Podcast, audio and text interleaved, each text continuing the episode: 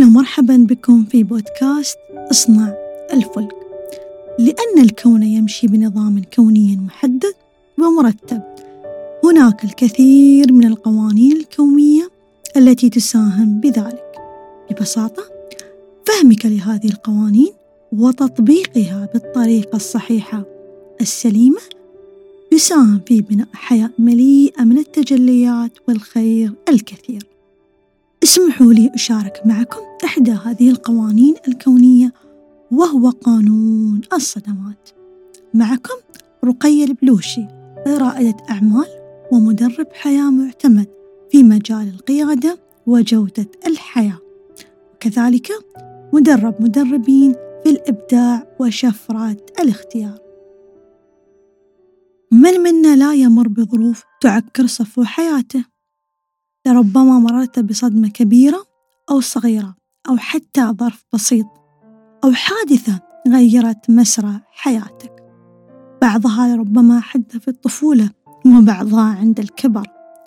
مهما كانت الظروف الأسباب المكان الزمان الطريقة للصدمة لكن لا يختلف تأثيرها على الفرد وآثاره على المدى البعيد. لذلك لنقف لحظة لفهم أعمق لمفهوم الصدمة. فما هي الصدمة يا ترى؟ هي كل حدث موقف ظرف لم يتقبله العقل أو الجسم لأنه ببساطة لا يتماشى مع النظام الخاص بك. الخبر الحلو يا أحبتي أن هناك أسرار لو تعلمناها وطبقناها. لسهل علينا تقبل الأزمات ولن تصل إلى مستوى الصدمات أو تؤثر فيك سلبا في حياتك.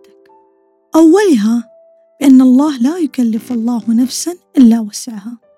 لا تحدث أي أزمة إلا بوسعك حلها وما في مشكلة طاقة أو أزمة أو مصيبة إلا وأنت قادر على حلها أو استابعها أو استيعابها لأنك ببساطة متواجد في وعي المشكلة.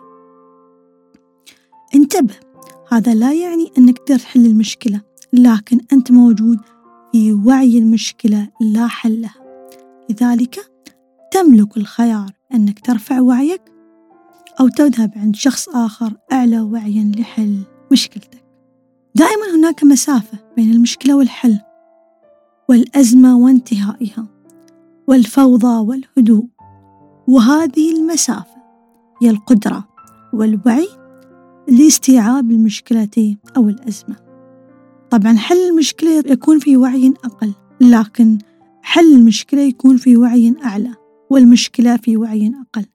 ببساطة ربما تكون مشكلتك على وعي واحد لكن حلها على وعي ثلاثة. لذلك نشوف الاختلاف. اللي يمثل مشكلة عند أحدهم ليس بالضروري يكون مشكلة عند الطرف الآخر. ربما يمثل شيء ما الكثير أو الكبير بالنسبة لأحد ويؤذيه ويتعبه لكن سبحان الله نفس الشيء عند الطرف الآخر لا يراه مشكلة. قد تختلف ردة الفعل. لذلك تذكر دائما بأن المشكلة تأتي على مقدار وعيك. النقطة الثانية والتوازن ومن كل شيء خلقنا زوجين لعلكم تذكرون. الكون كله هناك يمشي على ثنائي. وها هو عملية التوازن الكوني. لذلك سر دائما الخير والشر الحب والكره الأنوثة والذكورة الرجل والمرأة الداء والدواء الأبيض والأسود. لكن من رحمة الله سبحانه وتعالى بنا بأن حل المشكلة ينزل معاها لا بعد. لذلك إن مع العسر يسرا. لكن اختلاف مستوى الوعي دائما هو الذي يقف حاجز أمامنا. السر هنا يا أحبتي في الله بأن الأزمة هي في الحقيقة بوابة للروحانية والثراء والقرب من الله سبحانه وتعالى والتجليات والوفرة والتمكين والتطهير والاكتشاف. والنقطة الثالثة يا أحبتي أنك والسر الثالث هو المهم أنك تخرج من الأزمة لا شرط أنك تفهمها. لأن وقت الأزمة ستكون هناك معلومات مضللة وغير واضحة طبعا بالنسبة لك. والتركيز على المشكلة ما راح يساعد على حلها ولا يضيف لك شيء. تذكر أن مخرج الطوارئ في هذه الحالات دائما يكون عن طريق المشاعر لا بالعقل والمنطق. لذلك مشاعرك خلال الأزمة والتزامك بالهدوء والتوازن سيلعب دور كبير بمرور هذه الأزمة بأمان وبلطف وبأقل الخسائر الناجي دائما هو الذي يخرج من الأزمة بسلام. يكون صاحب المشاعر الأعلى. لكن الأزمة دائما تلامس مشاعرك وتظهر على السطح. وتذكرك أنك محتاج تنظفها وترتبها. والمعلومة الخطيرة هني تذكر يا صديقي المشاعر لا تتغير بلمسة زر أو ضغط أو تمرين بل يتطلب منك الجهد والإرادة القوية والصبر. السر الخطير والأقوى بمخارج الطوارئ وقت الأزمات هو التنفس. فدائما وأبدا تنفس بعمق في أي أزمة. أشارك معكم بعض النقاط البسيطة يمكنك استعمالها يرفع ذبذبة المكان وذبذبتك وقت الأزمات. واحد طبعا نسمع كثيرا عن بخور المريمرية أو اللبان. استعمالك مثل هذه الأشياء راح تطهر المكان.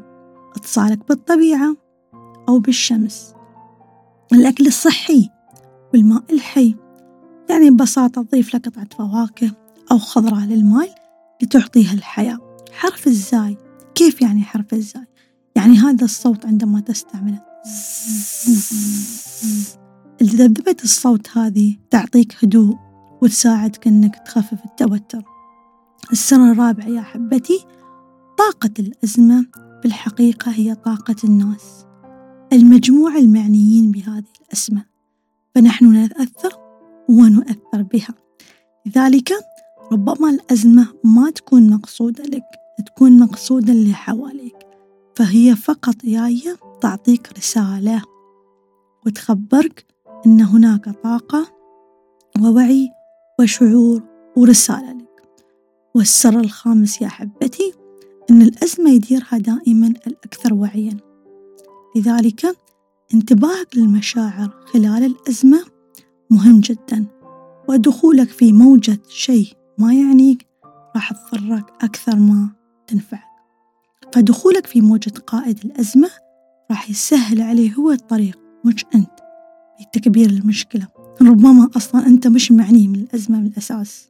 وفجأة تشوف نفسك صرت فيها بس ما تعرف كيف. وليش استوت وانت فجأة بعد تكون جزء من هذه المشكلة الكبيرة اللي ما تخصك. كلما كبرت حجم المشكلة صعب عليك السيطرة. بالتالي الحل بياخذ وقت طويل في بعض الأحيان. خروج من استخرج من السيطرة كذلك. النقطة السادسة يا أحبتي والسر السادس هنا بأنك تفهم أنك تحسب أنك جرم صغير وفيك انطوى العالم الأكبر. معنى كل شيء في داخلك مش بخارجك. رسالة الشيء دائما تكون مشاعرك. والخارج ما هو إلا انعكاس. لذلك افهم الدرس الشعور يا صديقي وعدك أن الأسمى لم نتكرر في حياتك لأن الكون أصلا مبرمج على عدم التكرار. والنقطة السابعة مهما كانت حجم المشكلة صغير أو كبير تذكر لأن الحياة لعبة. وروحك ستظل خالدة والحياة هي انعكاس.